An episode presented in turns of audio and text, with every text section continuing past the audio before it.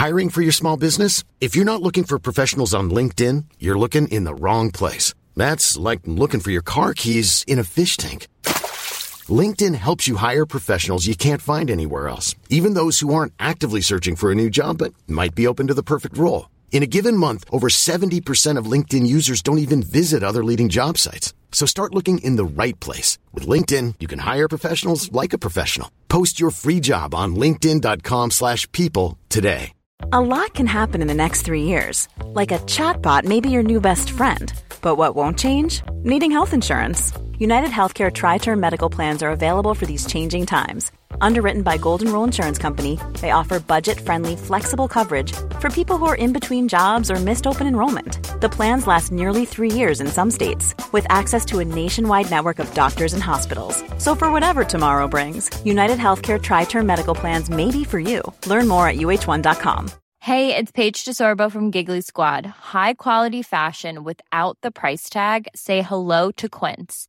I'm snagging high-end essentials like cozy cashmere sweaters, sleek leather jackets, fine jewelry, and so much more. With Quince being 50 to 80% less than similar brands. And they partner with factories that prioritize safe, ethical, and responsible manufacturing. I love that. Luxury quality within reach. Go to quince.com slash style to get free shipping and 365 day returns on your next order. Quince.com slash style. Merci beaucoup d'avoir accepté mon invitation, Cécile. Ça fait longtemps que je te suis sur les réseaux sociaux et que je me demande, mais comment fait-elle? Du coup, il y a, y a, plusieurs sujets que j'ai envie qu'on aborde. Je me dis peut-être qu'on peut commencer par euh, tes études. Donc, tu es toujours euh, dans un parcours pour devenir sage-femme, si je dis pas de bêtises. Ouais. Comment ça se passe? Donc, c'est en 5, c'est en 4 ou 5 ans? 6 ans? Moi, je fais mes études en Belgique et en Belgique, c'est 4 ans. D'accord, ok. T'en es où de ton du cursus? Alors moi, j'ai décalé euh, mes études euh, parce que j'ai eu, j'ai eu mon fils. Euh, en gros, j'ai fini, si tu veux, j'ai fini tous mes cours et il me reste juste euh, des stages et le mémoire à faire. Ok, d'accord. Et j'imagine que tu as une, une durée minimum de stage à faire pour valider ton, ton cursus? Ouais, ça. Ouais, ouais. Et du coup, tu as commencé à en faire des stages? Ouais, ouais, j'en ai déjà fait, mais après, bah, forcément, il m'en reste encore beaucoup. Ouais, Euh, en gros, il me restera deux années pleines à faire. d'accord, ok. Donc, quand on te connaît un petit peu, donc je, je vais faire un, un tout petit résumé et tu pourras compléter si tu trouves que c'est nécessaire, si des gens qui nous écoutent ne te connaissent pas. Mais donc, toi, tu es, hyper investi dans, et tu vis ta maternité de manière euh, 100% euh, physiologie, euh, euh, liberté, pouvoir décisionnel, etc. Et effectivement, en parallèle, tu suis des études de sage-femme. Donc, comment ça t'est venu, en fait, cette volonté de, de, poursuivre des études comme ça, en sachant peut-être ce qu'était le, système, alors que toi, tu faisais des choix si différents en parallèle? Enfin, qu'est-ce qui était, est-ce qu'il y avait l'œuf ou la poule? Qu'est-ce que tu as fait en premier? Est-ce que tu as eu un déclic? Tu veux que je te réponde en mode là, c'est enregistré ou c'est juste euh, entre nous comme ça? C'est enregistré, mais du coup, tu peux me répondre comme tu veux. Ok. Bah, en fait, tu veux, euh, qu'est-ce qui m'a menée aux études de sage-femme? Moi, j'ai toujours été terrorisée par euh, tout ce qui était de l'accouchement parce que j'avais toujours entendu des récits traumatiques autour de moi, dans mon entourage.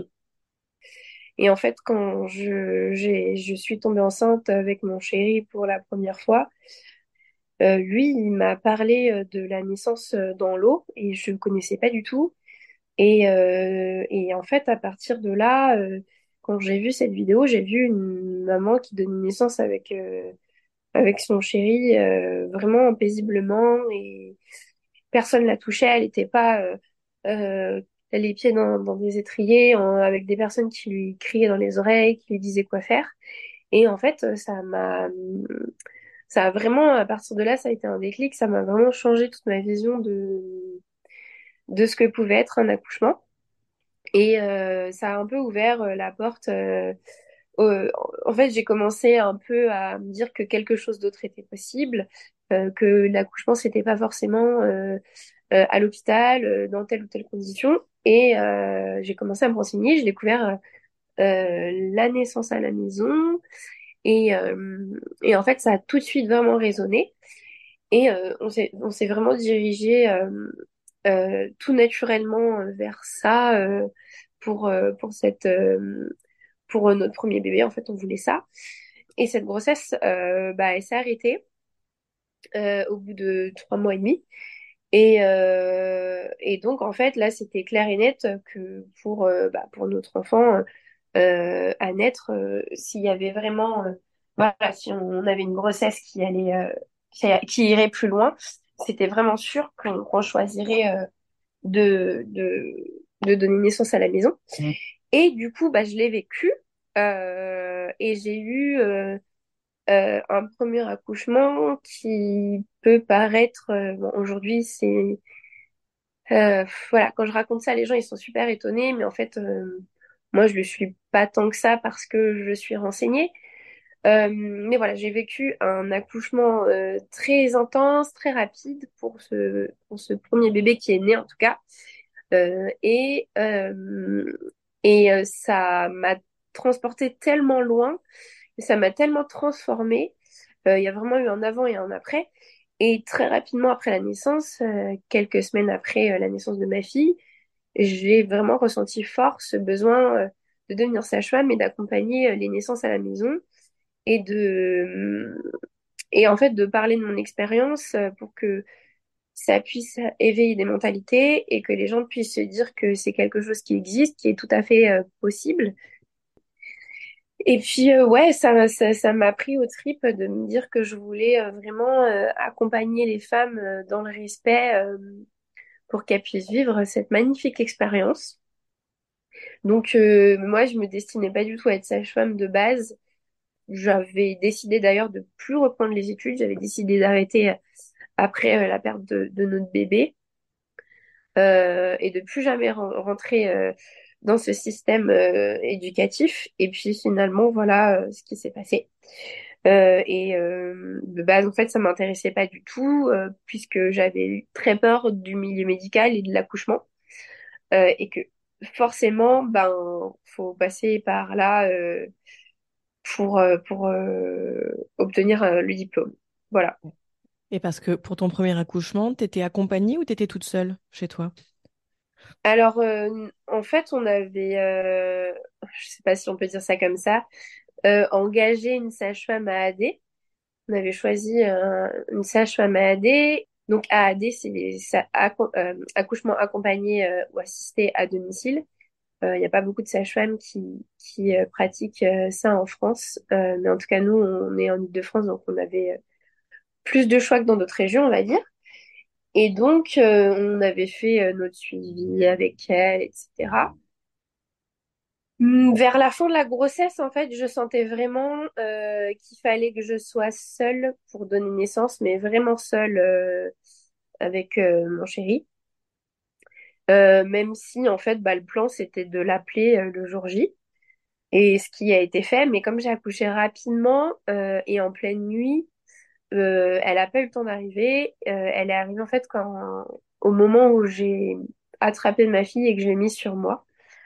Euh, donc j'ai vécu ce truc très intense avec mon chéri. Ça a été vraiment intense parce que du coup après j'ai eu un deuxième bébé et je peux dire que c'était pas du tout la même chose. Euh, je n'ai pas du tout senti le travail. Euh... Ouais, j'ai pas senti le travail en fait parce que je m'étais vraiment conditionnée euh, finalement sur ce qu'on me disait depuis toute petite où on me disait de toute façon euh, quand tu vas coucher, tu vas sentir que tu rentres en travail. C'est pas possible que tu le sentes pas parce que ça fait mal.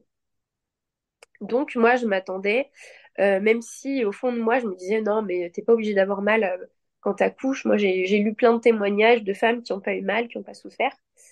Euh, et je sais que c'est possible, je sais que et je sais qu'elles mentent pas, qu'elles inventent pas. Euh, je m'attendais tout de même à ressentir euh, que j'étais en travail. Et donc, je pense que sur la journée qui a précédé la nuit où j'ai donné naissance, j'étais en travail, mais je ne le savais pas. J'étais juste un petit peu plus fatiguée, mais en fait, j'étais active toute la journée, j'étais en cuisine toute la journée. En fait, c'était le, le premier dimanche avant Noël. Donc, en fait, dans ma famille, on a l'habitude de préparer un petit peu les décos de Noël, enfin, le truc un peu kitsch. On prépare le sapin de Noël, on fait à manger, des gâteaux, etc. Et donc, j'étais debout toute la journée en train de tout décorer. Et moi, j'ai pas senti du tout que j'étais en travail. Et je suis rentrée chez moi euh, vers minuit. Euh, donc j'ai conduit, euh, je rentre chez moi, je me couche. Et en fait, je me mets dans le lit et là, tout de suite, je sens mon corps qui pousse. Et donc, du coup, ben, j'ai commencé, enfin, mon corps a commencé à pousser tout de suite. J'étais pas du tout prête. J'avais pas, pas du tout identifié que j'allais accoucher à ce moment-là. Et très sincèrement, j'avais pas du tout envie d'accoucher à ce moment-là. Mon chéri non plus, parce qu'il avait pas dormi depuis plus de 20 heures. Euh, parce qu'il a un boulot euh, avec des horaires un peu euh, compliqués. Donc quand je l'ai réveillé, que je lui ai dit, bah en fait, tu vas pas dormir, c'est maintenant. il était hyper blasé, moi aussi. Et en fait, ça a été très très très très très intense puisque j'ai poussé pendant plus d'une heure et demie, presque deux heures enfin mon corps a poussé, c'était pas pas moi, hein. c'était des poussées réflexes. Et du coup, en fait, c'était très intense. C'était deux heures de poussée très intense. Euh, ah oui, pourquoi je, te disais ça du coup? Euh, Et donc du coup, c'était en pleine nuit. Mon chéri, il a appelé la sage-femme. et, et, lui, il n'avait pas du tout compris que je, lui disais que je sentais la tête du bébé en fait pour lui, euh, c'était pas possible parce que pareil, il s'était dit bon bah elle va commencer à être un peu en travail euh, doucement, ça va monter crescendo. Et en fait, euh, la sage-femme lui a dit tu me rappelles quand quand elle sent que c'est plus intense. Mais moi ça je le savais pas parce que j'étais j'étais ailleurs et j'étais pas du tout dans l'appel. je gérais pas l'aspect logistique. J'avais dit c'est toi qui gères, moi je gère pas ça. Et du coup, ce qui s'est passé, c'est que bah, euh, forcément, la sage-femme, elle attendait le retour euh, au téléphone de, de mon chéri. Et en fait, il l'a rappelé, mais enfin, j'étais vraiment, euh, j'étais en train de pousser, donc elle s'est préparée, puis elle est venue, et donc elle est arrivée après. Et du coup, c'était incroyable de vivre ça. je le sentais au fond de moi que j'allais vivre comme ça euh, sans sage-femme, mais c'était vraiment euh, incroyable. Ça m'a ça m'a vraiment transcendé. Et en fait, quand on donne naissance euh, sans être perturbé, de façon voilà totalement libre, et qu'on est vraiment très très à l'aise, le cerveau peut sécréter des substances qui sont incroyables et dont la diméthyltryptamine. Et en fait, c'est une c'est une molécule en fait qui va qui est assez particulière en fait, qui va pouvoir qui va pouvoir par exemple provoquer des hallucinations, des ce qu'on appelle aussi des sorties euh, hors du corps. Euh, c'est une hormone euh, qu'on sécrète notamment par exemple quand on fait face à une trop grande douleur, quand on a un accident ou quelque chose voilà qui, repousse les limites du corps et du mental. Et moi, c'était vraiment tellement intense, tellement puissant et poussé qu'à un moment donné, j'ai totalement shifté et euh, je pense que j'ai sécrété cette substance et j'ai atterri totalement ailleurs. Et euh, c'est très particulier parce que hum, après l'accouchement, j'ai eu un gros down, comme en fait comme une personne qui a pris une substance euh, une drogue qui, a une redescente. Et en fait, euh, je, d'avoir accédé à ça, je me suis dit, mais c'est tellement incroyable euh, et que j'avais vraiment cette douleur en fait de de, fin, de, de plus être sur ce, sur ce mmh. high-là et de savoir bah, forcément ça avait duré un temps et que ça n'avait pas duré toute ma vie. Euh, mais en fait, ça a vraiment changé quelque chose en moi et c'est aussi ça, je pense, qui m'a fait euh, le déclic et qui, bah, qui a fait que j'ai voulu accompagner les naissances à domicile et surtout, au-delà d'accompagner les naissances à domicile, c'est vraiment euh, bah, faire, faire comprendre aux femmes que quelque chose d'autre existe, que, que, que, que, le, que le, le système qu'on qu'on nous vend massivement, qu'on veut nous imposer, enfin voilà c'était vraiment euh, partager mon expérience et les informations euh, Mhm. autour de ce sujet-là. Donc voilà. Euh, j'ai plein de questions qui me viennent. C'est passionnant ce que tu racontes. Euh, donc là, on est d'accord que ce que tu viens de raconter, c'est la naissance de ton premier, de ton premier enfant, enfin de ta fille. Et donc, dès ta Ouais, première, c'est ça. dès ton premier enfantement, en fait, tu as vécu une, une- un accouchement, un- une naissance sans douleur, de ce que je comprends. Tu dis, parce Euh, que tu, parles beaucoup d'intensité et de pas alors je t'être rendu compte pas, au début. Je t'écoute, pardon. euh, c'était pas euh, pour, pour ma fille. Il y a des moments où vraiment, justement, ça m'a tellement challengée, ça a tellement, c'est tellement venu euh, solliciter fort mes limites euh, physiques. J'ai vraiment ressenti par moments euh, de la douleur. Par contre, pour ma fille, c'était vraiment très, très, très, très, très intense. Mm. Et c'est là que, en fait, mon mental a déconnecté. Chose que j'ai pas eu pour mon fils.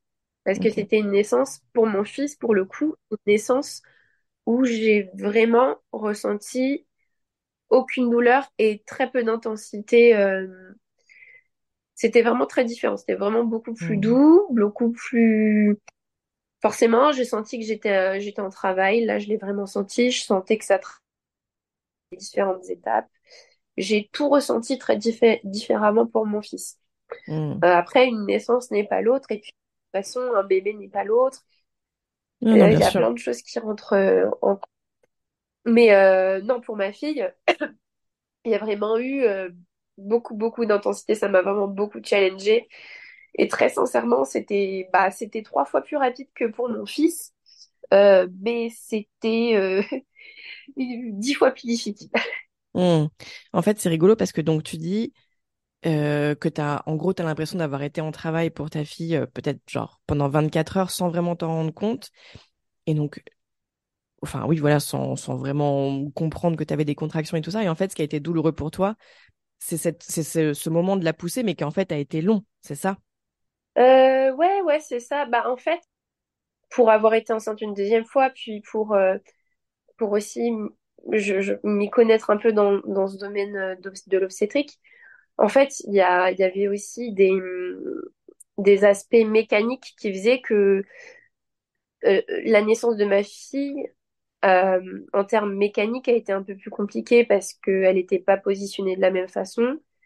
C'était pas la même tonicité de, enfin, c'était pas du tout le même bébé, c'était, c'était pas le même poids. Alors, bien sûr, euh, euh, gros ou petit bébé, euh, on peut les sortir, euh, mais euh, ça peut quand même avoir un impact euh, parfois, euh, surtout s'il y a aussi d'autres aspects euh, de positionnement ou mécanique qui se, qui se rajoutent. Euh, donc, pour ma fille, il y a eu, il y a eu, voilà, globalement, c'était plus complexe au niveau mécanique et je pense que c'est aussi pour ça que ça a duré plus longtemps, euh, les poussées. Parce que pour mon fils, ça a duré euh, même pas euh, 3-4 minutes de poussée. Donc, Ah ouais. euh, donc voilà, mais moi, j'étais toute seule à la maison. Je connaissais, j'avais, en fait, je, j'étais pas hyper, hyper, hyper renseignée euh, sur l'accouchement. Voilà, je connaissais les grandes lignes, j'avais très confiance en moi, j'avais lu beaucoup.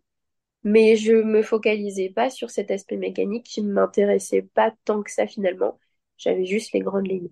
Mais, euh, mais ça a été un accouchement beaucoup plus challengeant euh, pour ma fille. Mm, je comprends. Je sais plus Et était ta question. non, mais du coup, tu t'as, t'as répondu. Et du coup, je me demande aussi, donc, tu avais cette volonté d'accoucher seule, euh, donc sans sage-femme, et pourtant, tu veux, toi, devenir sage-femme et tu veux accompagner les personnes euh, pendant leur accouchement, alors que toi, tu, tu voulais pas forcément cette présence. Est-ce que c'est parce que, enfin, c'est quoi ton raisonnement? Euh, c'est une bonne question euh, qu'on me pose pas souvent et c'est intéressant en fait euh, parce que c'est un vrai sujet. Je pense que le positionnement euh, d'une femme qui désire un accouchement non assisté et une femme qui souhaite un accouchement accompagné par une sage-femme est pas forcément le même. C'est vraiment une démarche très différente. Euh, moi, si je me base juste sur euh, moi mon expérience personnelle, ma personnalité, je sais que je suis une personne euh, qui a vraiment besoin euh, d'être en sécurité émotionnelle et de pas se sentir observé du tout. Euh, je dirais la seule personne vraiment qui peut m'observer euh, dans un moment comme la naissance, en fait, c'est mon chéri. C'est la seule personne avec qui je me sens 100% en confiance pour assister à ce moment-là. voilà. et en fait, je pense que ce qui, euh, ce qui me, enfin, ce qui me pousse à vouloir devenir sage-femme à AD, c'est que, en fait, il y a des femmes qui ont envie d'être accompagnées pour tout un tas de raisons, euh, que ce soit bah, pour avoir euh, un soutien euh, émotionnel, pour avoir en leur présence, euh, parce que ça les rassure, une personne qui a des connaissances sur, sur le processus de la naissance, sur des questions médicales des femmes qui ont envie d'accoucher à la maison, euh, mais qui, qui, qui, ont besoin de cet accompagnement-là. Euh, et euh, bah en fait, tout simplement aussi, on peut se dire, bah voilà, on accompagne les femmes et après, après c'est un positionnement et chacun fait ce qu'il veut. Mais on accompagne les femmes et après, elles font ce qu'elles veulent, on est là, on n'est pas là. Mais il y a des femmes aussi qui ont juste envie d'avoir un suivi et puis euh, voilà. Donc euh, c'est c'est vraiment ça qui me pousse. Et en fait, je pense aussi c'est le, le positionnement en tant que sage-femme AAD. Euh, enfin, mon positionnement en tout cas, je, je, pense que ce sera vraiment, bah, en fait, que les personnes soient vraiment d'accord avec ma vision des choses. Chaque femme a des besoins différents. Il y a des femmes qui ont plus ou moins besoin de, de, la présence euh, euh, de la sage-femme, euh, présence émotionnelle ou médicale ou autre. Il y a des femmes qui vont, qui vont être rassurées si on, si on leur fait des touches vaginaux toutes les heures, toutes les deux heures, en leur disant tu en es là, tu en es là, même si on sait que c'est pas un, indicateur 100% fiable, mais il y a des femmes que ça va rassurer, des femmes que ça va rassurer de savoir qu'il y a quelqu'un qui va écouter le cœur de leur bébé pendant l'accouchement. Enfin voilà, en fait, on est toutes différentes. Moi, je sais que euh, c'est pas forcément quelque chose qui va me rassurer euh, d'entendre le cœur de mon bébé. J'ai jamais ressenti le besoin d'avoir un seul toucher vaginal pendant mes grossesses. Euh, mais je peux comprendre que ça puisse euh, rassurer certaines femmes. Donc voilà, en fait, c'est, euh, je pense qu'on a toutes des besoins différents et on peut vouloir euh, donner naissance à la maison de façon accompagnée ou non, et de façon accompagnée, bah, de, de se dire bah, de quoi j'ai réellement besoin. Voilà, vraiment s'interroger, mm. parce que toutes les sages-femmes ne font pas euh, la même chose, en fait. Non, bien sûr. Et qu'est-ce que tu comptes faire de des protocoles, par exemple? Parce que, donc, je vais prendre mon exemple. Donc, moi, j'ai eu aussi un accouchement euh, libre, non assisté pour ma deuxième. Euh, j'aurais bien aimé avoir une sage-femme euh, présente avec moi, mais j'en trouvais pas qui ne soit pas infantilisante. Je n'en trouvais pas qui soit OK pour euh, mettre de côté les protocoles. Euh, donc, par exemple, si, si je devais dépasser les 42 SA, elle ne m'accompagnait pas. Euh, si mon placenta devait mettre plus de 45 minutes à naître, elle elle me ferait l'injection d'ocytocine de synthèse quoi qu'il arrive. Et c'est vrai que moi, je ne voulais pas de tout ça, donc j'ai fini par décider d'accoucher toute seule. Mais moi, j'aurais bien aimé avoir une sage-femme, mais une, vraie, enfin, une vraie, dans la vraie, dans le vrai respect de la physiologie. Je, je, crois que ça n'existe pas vraiment pour plein de questions, de, surtout des questions légales, des questions d'assurance qui sont donc des, des, gros questionnements en France, et pas que en France, mais voilà. Qu'est-ce que, qu'est-ce que, comment tu te positionnerais par rapport à ça? Eh ben en fait, euh, je pense que c'est quelque chose qui, qui encore une fois, euh, s'ajuste à chaque femme, à chaque situation. Et aussi, c'est important en tant que sage-femme, voilà, de bah, de connaître ses limites, de ses limites de sécurité euh, par rapport à la loi, par rapport à, sa conception de, du corps, de de l'obstétrique, de la médecine. Euh, et euh, pour moi, il y a aussi vraiment une, une euh, alors, il y a il y a les connaissances médicales, certes, mais il y a aussi, pour moi en tout cas, beaucoup de, de ressentis. Tu vois, par exemple, ce que tu évoques, le, le, le fait euh, que si le placenta ne sort pas, bon, généralement c'est 20 à 30 minutes pour la, dans la plupart des, des protocoles, des, des recommandations officielles. Il y a des sages-femmes qui attendent à la maison une heure, deux heures, il y en a peu, mais ça arrive sans, sans, sans injecter d'ocytocine. Il y en a d'autres qui, qui voilà, sont plus pressantes euh, sur la délivrance du placenta parce qu'en en fait, il est dit que euh, nous, en tout cas, c'est ce qu'on nous apprend dans les études, même si euh, c'est vraiment très questionnable, que si le placenta ne sort pas au bout de, de 20 minutes, 30 minutes, c'est qu'il y a forcément une hémorragie, alors que c'est beaucoup plus complexe que ça. J'ai déjà accompagné des naissances des mamans qui qui ont délivré euh, une heure et demie, deux heures après, et sans que ce soit euh, une hémorragie, parce qu'en fait, il y a plein d'autres euh, plein d'autres choses qui rentrent en compte.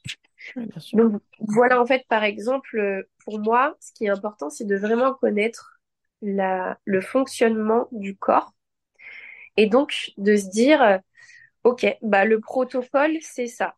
Ok, d'accord.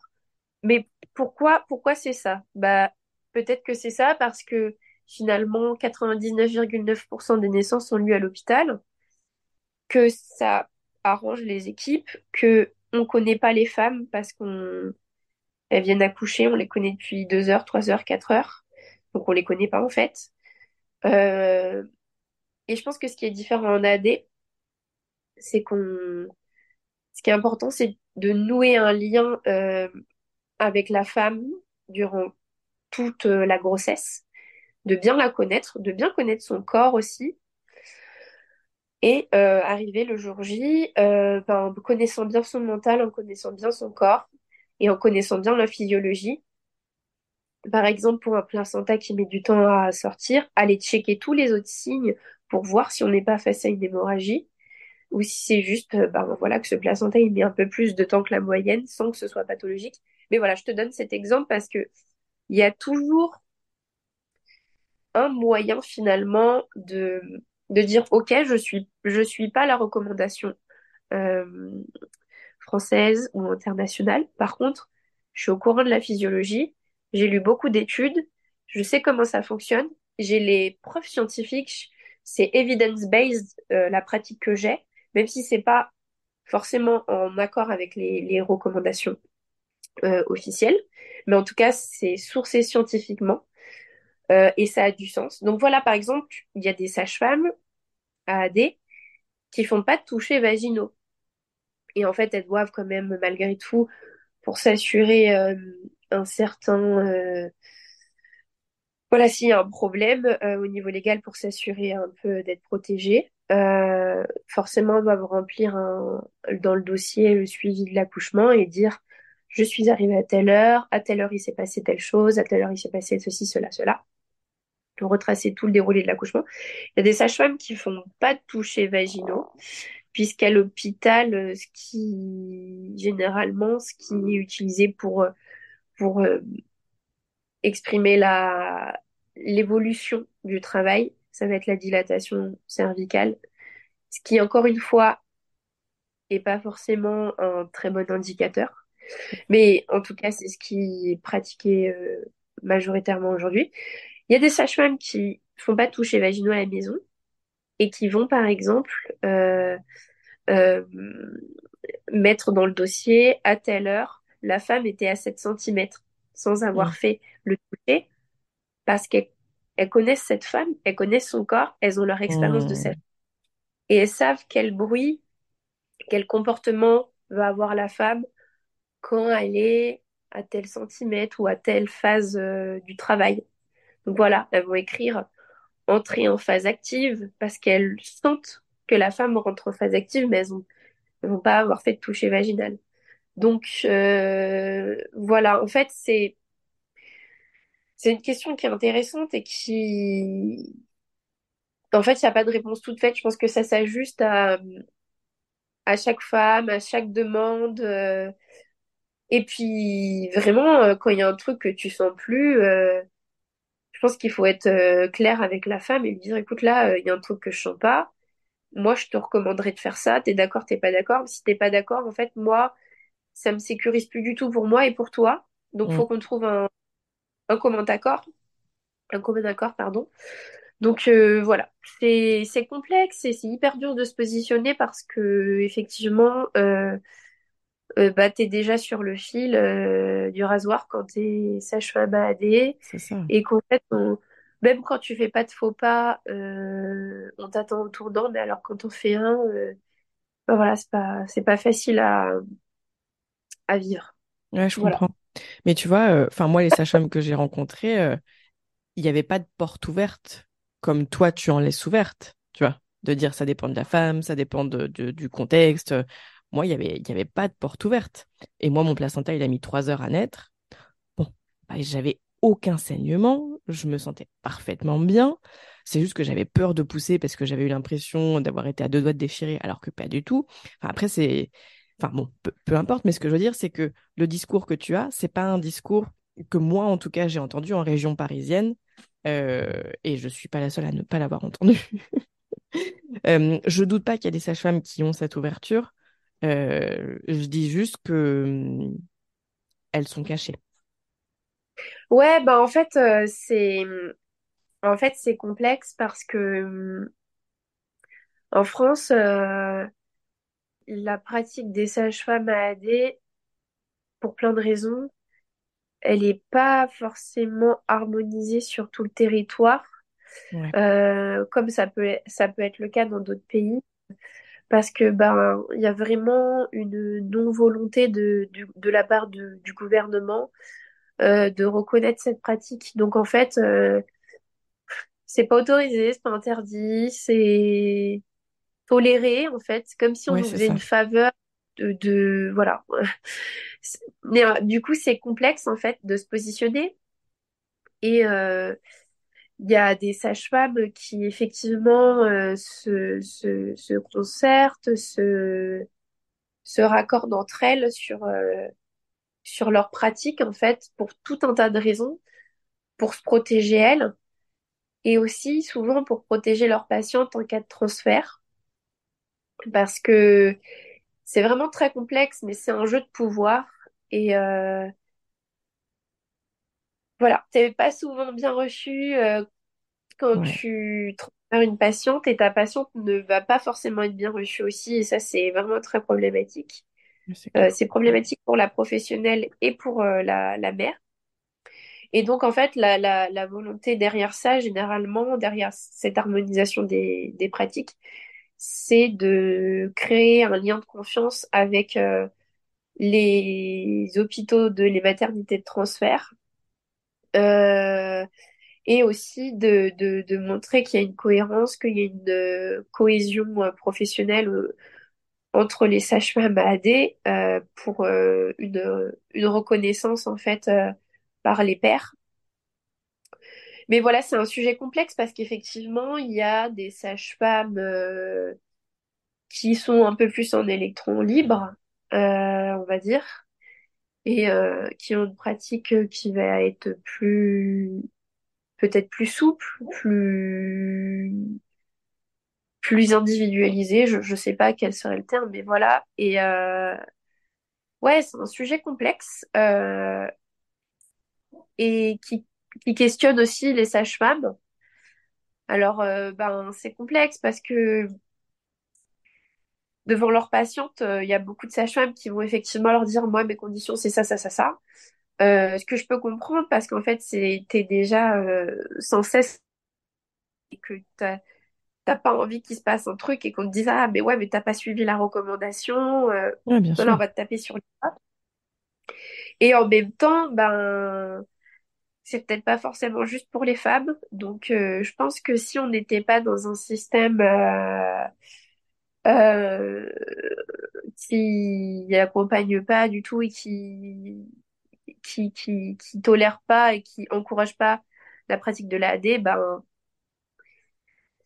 ouais, c'est c'est c'est pas forcément très facile pour euh, pour euh, les femmes et pour les sages-femmes quoi.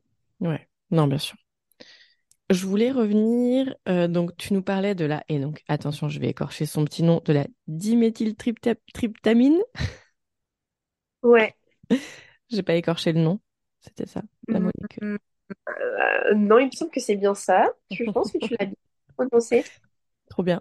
Euh, est-ce que donc c'était hyper intéressant. Euh, donc évidemment, je fais un parallèle dans ma tête avec l'ocytocine qu'on- qui est sécrétée normalement pendant l'accouchement, mais qui a besoin d'un contexte particulier pour être sécrétée. Donc voilà, de l'intimité, de la sécurité, un sentiment de confiance, de la pénombre, etc. C'est pareil pour cette molécule? Alors écoute, moi, euh, je suis pas euh, experte euh, sur la DMT. Tu Ouais. peux dire DMT aussi. Ah, c'est Euh, c'est plus simple. Mais euh, experte, d'ailleurs, bah, je me renseignerai parce que c'est une bonne question. Mais en tout cas, euh, c'est, je sais en tout cas que c'est, c'est, c'est une substance endogène euh, qui se libère vraiment euh, en cas de situation euh, extrême. Euh, donc, euh, non, bah, bonne question, je me renseignerai. Hmm. Je me demande Mais si...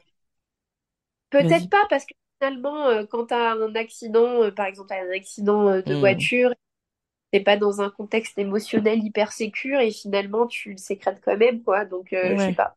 ouais. On va faire des recherches. Ouais, intéressant. Euh, est-ce que tu voudrais nous raconter euh, peut-être ton deuxième enfantement? Qui a eu l'air d'être euh, de s'être passé de manière plus smooth? Ouais. Euh, et bah écoute, euh, du coup, pour cette deuxième grossesse, euh, j'ai su tout de suite que je me dirigeais vers un enfantement non assisté, du coup.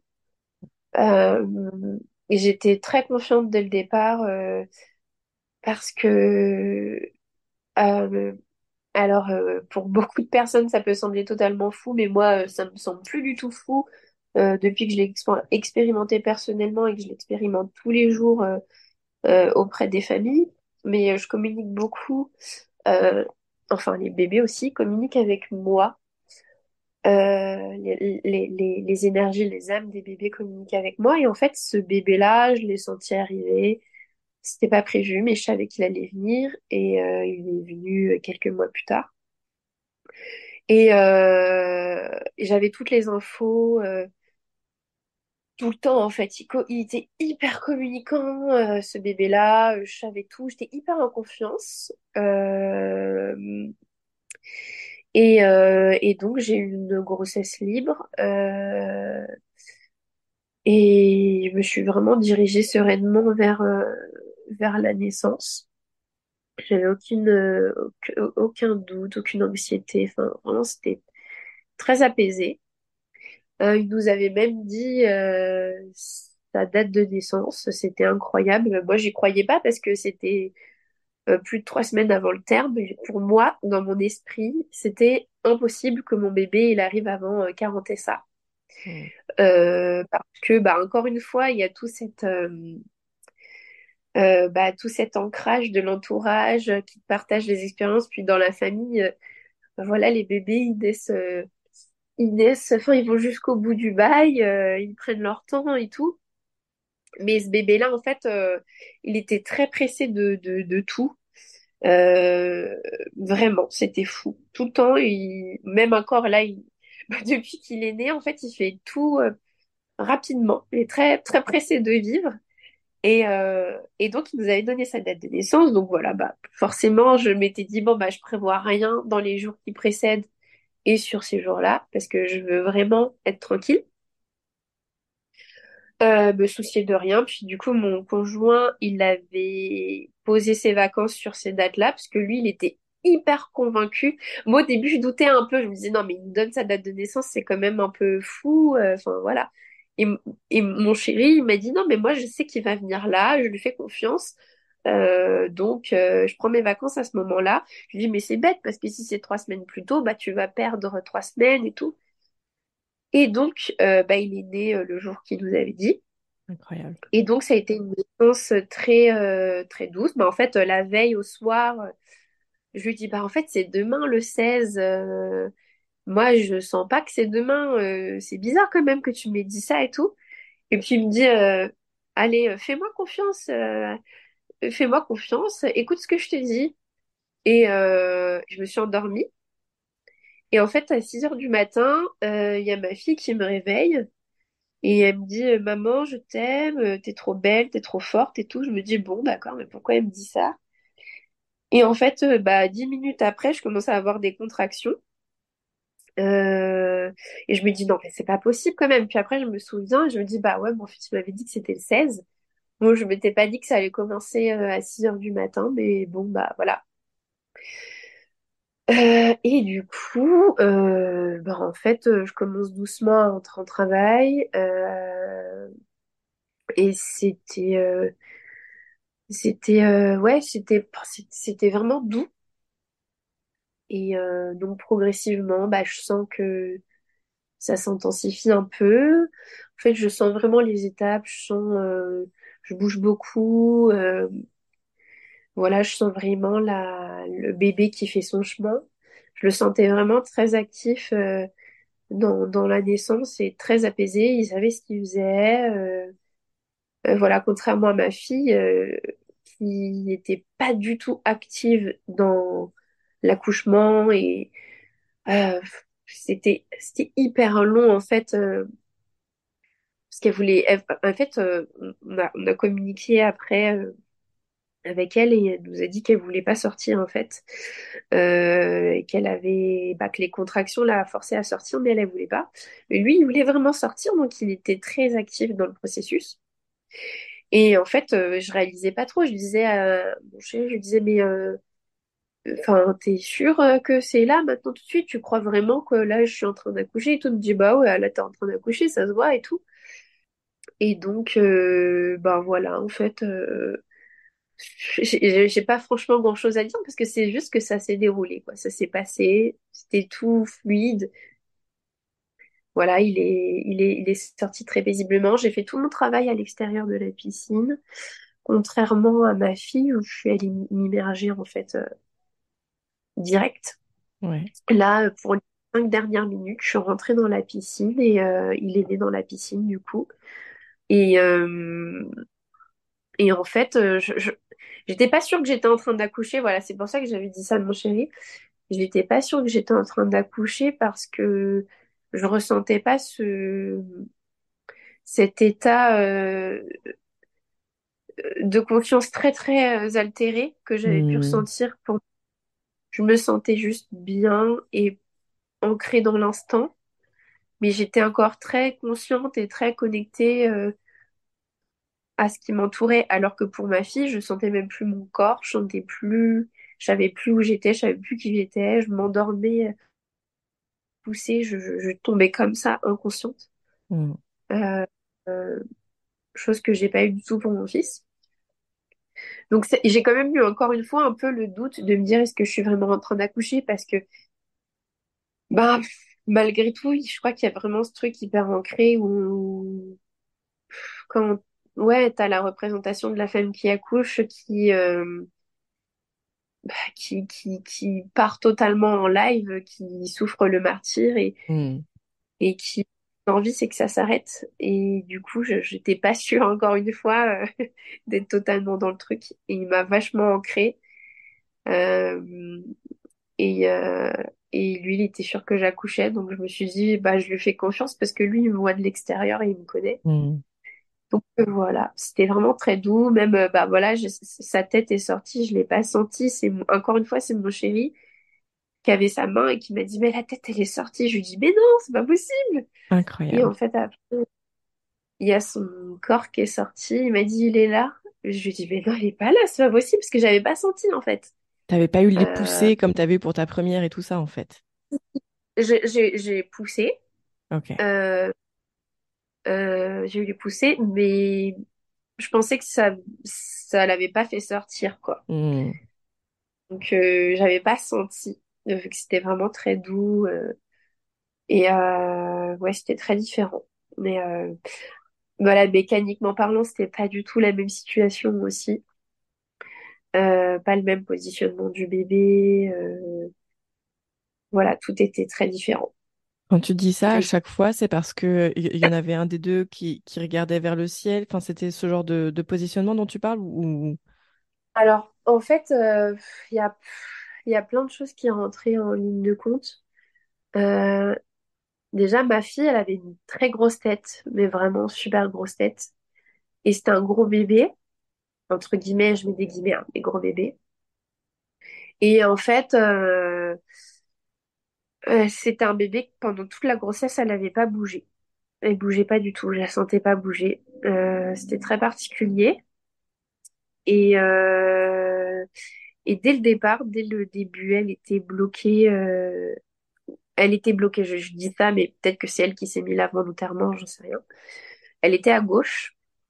Elle est restée à gauche pendant toute la grossesse. Elle n'a jamais bougé. Euh, je l'ai pas sentie se retourner. Je... Elle n'a pas bougé. Et pendant l'accouchement, pareil, elle ne bougeait pas. Sauf qu'elle n'était pas alignée. Et, euh, et en plus, elle avait une grosse tête et elle avait des grosses épaules. Euh, et en fait, ce qui s'est passé, c'est que sa tête, elle a mis très longtemps à sortir. Alors, quand c'est un premier bébé, ça arrive très souvent que la tête, euh, elle couronne, puis elle remonte, puis voilà, elle, Hmm. elle descend. Ça, c'est courant. Là, ça a duré euh, très très longtemps, cette phase-là. Elle a vraiment eu du mal à sortir la tête. Une fois qu'elle a sorti la tête, entre la tête et les épaules, il s'est écoulé 15 minutes. Alors là, moi, si j'avais été à l'hôpital, euh, ben, ça aurait été l'énorme, énorme panique euh, pour les équipes. Euh, mais moi, j'étais euh, un peu innocente, je connaissais pas tout, tout, tout. Euh, et, et en fait, elle a pas fait de rotation, sa rotation. Et Ah donc, ouais. euh, au bout d'un moment, euh, mon chéri, il m'a dit, écoute, euh, là, ça a fait vraiment un moment, euh, moi, je le sens plus, euh, faut que tu pousses, parce que j'avais plus de contractions. Ça arrive souvent aussi après la sortie de la tête, Hmm. qu'il n'y ait plus de contractions. J'avais plus de contractions pendant 15 minutes et je me sentais vidée.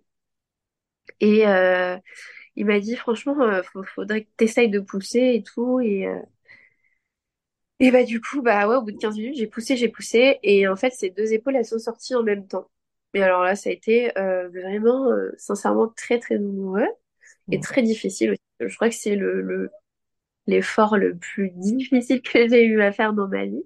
Euh, euh, et donc, en fait, ces épaules sont sorties en même temps et j'ai, j'ai pas mal déchiré. J'ai eu des Hmm. déchirures qui sont un peu rares, qui arrivent pas souvent. Euh, et euh, surtout quand, voilà, quand on vit un accouchement non assisté, ça arrive pas hyper souvent. Donc, euh, voilà, c'était vraiment, enfin, c'était pas du tout la même chose, alors que mon fils, bah, il a pas arrêté de s'ajuster pendant tout le travail. euh, euh, puis, euh, enfin, on a filmé la naissance aussi, mais on voit aussi qu'il fait bien ses petits mouvements et tout. Il est hyper euh, actif dans le processus. Euh, lui, il avait une petite tête. Ma fille, euh, voilà, elle avait sa grosse tête, ses grosses épaules et tout. Donc voilà, c'était particulier. Il y avait plein Hmm. d'éléments qui n'ont pas la même naissance. Ok. Et du coup, tu disais que tu avais vécu une grossesse libre. Ouais. Euh, donc ça veut dire que tu as fait rien, zéro, zéro contrôle, zéro écho? Est-ce que tu as fait quand même, euh, tu sais, il faut faire le, un truc au début pour, euh, pour déclarer ta naissance, n'importe quoi, pour déclarer la grossesse. Euh, oui, alors c'est vrai, c'est intéressant que tu reviennes là-dessus. Souvent, on dit grossesse libre pour les, comment dire, pour les femmes qui décident de ne faire aucun suivi médical. Donc moi, j'ai pas eu de suivi médical, j'ai juste décidé de faire l'échographie euh, du deuxième trimestre, qu'on dit échographie morphologique, parce qu'en fait, on a des antécédents de problèmes euh, cardiaques et notre première avait un souci. Euh, donc nous, on voulait le savoir à l'avance pour savoir si, euh, euh, voilà, bah moi, accoucher à la maison, c'est clair que c'est une évidence pour moi et ça me semble très important. Mais si euh, la vie de mon bébé est en danger immédiat après la naissance et que ça nécessite euh, de la médicalisation dès la naissance, bah pour moi, c'était quand même évident que j'irais à l'hôpital, quoi. Je veux pas à tout prix donner naissance à la maison avec mon bébé, euh, d'être consciente qu'il va mourir euh, tout de suite après la naissance parce que il va avoir besoin de réanimation poussée, bah non.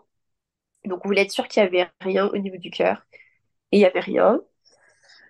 Euh, donc voilà, c'était l'échographie du deuxième trimestre et après j'avais fait au début de grossesse en fait une prise de sang pour savoir où j'en étais euh, parce que euh, je voulais vraiment savoir où j'en étais dans mes différents voilà B12 fer tout ça. Je voulais je voulais faire un peu le check-up pour bah, ajuster au mieux mon alimentation pour pour moi et pour le bébé en fait pour être au mieux. Euh, mais ouais, euh, bah du coup, moi après c'est un peu différent euh, parce que j'ai beaucoup d'entourage qui est dans le médical et que j'ai pas forcément de difficulté à obtenir Hmm. une ordonnance ou une déclaration de grossesse ou quoi que ce soit. Ok. Euh, après, je sais que pour la déclaration auprès de la Sécu et de la CAF, euh, c'est un peu ambigu. Il fallait regarder au niveau de la loi. Euh, en fait, le praticien qui, qui signe ce papier, il doit s'assurer euh, par un examen clinique que la personne est bien enceinte. Un examen clinique, ça veut dire beaucoup de choses. Ça veut dire que, ben, examen clinique, on peut décider de faire une prise de sang, faire une écho, faire une palpation, se baser sur euh, les éléments que la patiente nous donne. Enfin, c'est un peu flou. Donc, Hmm. du coup, bah, ça va. Généralement, ils veulent euh, l'échographie du premier trimestre, il me semble. Souvent, c'est ça qui revient. Ouais. Euh, mais encore une fois, ça dépend. On peut tomber euh, sur, euh, sur différentes façons de faire chez les, chez les praticiens, quoi. Hmm. Et du coup, t'as pas eu de jugement de la part de ton entourage qui était un peu médical comme ça? Dire, mais qu'est-ce que tu fais, Cécile? C'est quoi ces choix Bah, en chelous? fait, moi, euh, je suis depuis toujours un électron libre. Donc, en fait, les gens, ils savent que il faut pas me donner leur avis. euh, Enfin, Hmm. je sais pas si je pourrais le formuler comme ça. Ils peuvent me donner leur avis, mais en fait, euh, bah, je suis ce que j'ai envie de suivre. Après, euh, bah, nous, on parlait pas du tout de la grossesse, on parlait pas de l'accouchement, de nos projets et tout. On n'en a Hmm. jamais parlé à notre entourage parce que, en fait, on avait juste envie de vivre ça entre nous et on n'avait pas envie que les gens nous, nous polluent avec leurs craintes qui, qui leur appartenaient pour le coup. Et on en parlait avec des personnes qui étaient euh, réellement intéressées euh, ou bienveillantes. Ouais. Euh, voilà. Ouais, je Mais forcément, quand on parle de ces sujets-là, ben, les trois quarts des femmes euh, qui décident de, de donner naissance à la maison, euh, elles se prennent des réflexions de l'entourage amical, familial, tout ce qu'on veut, euh, Ah c'est sûr. Ouais. Et donc, du coup, j'imagine que c'est un peu pareil pour déclarer la naissance à la mairie. T'as eu aucun souci, t'as, enfin, Voilà, je suis, j'ai cette chance-là euh, que je puisse obtenir facilement des, des papiers de officiels de professionnels de santé. Après, euh, je sais que ça dépend encore une fois de, de la mairie, de, de tellement de trucs, alors que la loi, elle est claire, hein, je veux dire, on regarde noir sur blanc dans le code civil, euh, on n'est pas, euh, une déclaration de naissance, elle n'est pas obligatoirement recevable uniquement s'il y a euh, la déclaration d'un professionnel de santé, mais euh, c'est, c'est, euh, ouais, c'est de l'abus de zèle en fait. Ouais. C'est pas la loi, hein, le problème. C'est le, c'est le regard de la société. C'est de se dire une personne qui choisit d'enfanter hors du système, elle est forcément irresponsable. Il faut sauver cet enfant. Tu vois? Ouais, il y a ça, il y a ça, euh, effectivement, parce que comme c'est un choix marginal, ça interpelle euh, et qu'on entend forcément dans les journaux des histoires de familles maltraitantes, de parents euh, mêlés à des mouvements euh, sectaires, etc. Donc il y a un peu un amalgame de tout. Euh, et euh, il y a aussi une méconnaissance de la loi de la part euh, de la, de la part de certains officiers d'état civil, justement, euh, qui pensent qu'il faut euh, un document médical. Euh, donc, bah, qu'est-ce qu'on fait dans ces cas-là? Ben, je sais pas, c'est à chacun de voir. Soit on vient avec un huissier de justice ou un avocat, soit on leur dit, OK, vous prenez pas la, la, la déclaration de naissance, bah, faites-nous un papier cacheté, signé, daté, nous indiquant votre CHU et nous, on va engager des poursuites. Enfin, voilà, le truc qu'on n'a pas envie de vivre après euh, une naissance. Après, ça se passe pas toujours comme ça. hein. Il y a des, Ah ouais, non, moi des ça s'est très bien passé. Ah bah super, alors, Ah bah, ouais, ouais. faut partager. Ouais, ouais. Bah, et j'ai entendu, moi je pense que juste on a eu de la chance, hein, la dame a juste dit Ah ouais, ok. Elle et tu vois, elle s'est pas posé la question. Euh, mais je, j'ai entendu parler la semaine dernière, je crois, très récemment, de. En fait, tu peux faire une, une pré-déclaration de naissance à la mairie. Ouais, voilà, exactement. Une la reconnaissance. reconnaissance en Oui, voilà, c'est ça. Et qu'effectivement, ça, ça peut être un, papier en plus, euh, tu vois, pour rassurer, quoi, pour dire Bah oui. euh, Ouais, mais ça n'a pas forcément un grand impact en fait. euh. Enfin, si oui, la personne elle estime vraiment qu'elle ne peut pas prendre oui, la déclaration euh, papier d'un médecin, d'un professionnel de santé, ben elle va oui, rester focus là. Ouais, c'est clair. Mais ouais, encore une fois, ça, ça dépend. Ouais. Ouais, trop bien. Franchement, merci beaucoup, Cécile. Est-ce que, est-ce qu'il y a un sujet que tu aurais eu envie d'aborder? Est-ce qu'il y a une question que tu aurais eu envie que je te pose? Quelque chose pour conclure? Euh, non, écoute, je pense qu'on a abordé plein de trucs là. J'ai rien qui me vient en particulier. Ça marche. Trop bien. Eh ben, merci beaucoup. C'était super. Merci à toi, avec plaisir. Mom deserves the best, and there's no better place to shop for Mother's Day than Whole Foods Market. They're your destination for unbeatable savings, from premium gifts to show-stopping flowers and irresistible desserts. Start by saving 33% with Prime on all body care and candles. Then get a 15-stem bunch of tulips for just $9.99 each with Prime. Round out Mom's menu with festive rosé, irresistible berry chantilly cake, and more special treats. Come celebrate Mother's Day at Whole Foods Market. Imagine the softest sheets you've ever felt. Now imagine them getting even softer over time. That's what you'll feel with Bowl and Branch's organic cotton sheets. In a recent customer survey, 96% replied that Bowl and Branch sheets get softer with every wash. Start getting your best night's sleep in these sheets that get softer and softer for years to come. Try their sheets with a 30-night guarantee. Plus, get 15% off your first order at bowlandbranch.com. Code BUTTERY. Exclusions apply. See site for details. Hi, I'm Daniel, founder of Pretty Litter. Cats and cat owners deserve better than any old fashioned litter. That's why I teamed up with scientists and veterinarians to create Pretty Litter. Its innovative crystal formula has superior odor control and weighs up to 80% less than clay litter. Pretty Litter even monitors health by changing colors to help detect early signs of potential illness. It's the world's smartest kitty litter. Go to prettylitter.com and use code ACAST for 20% off your first order and a free cat toy. Terms and conditions apply. See site for details.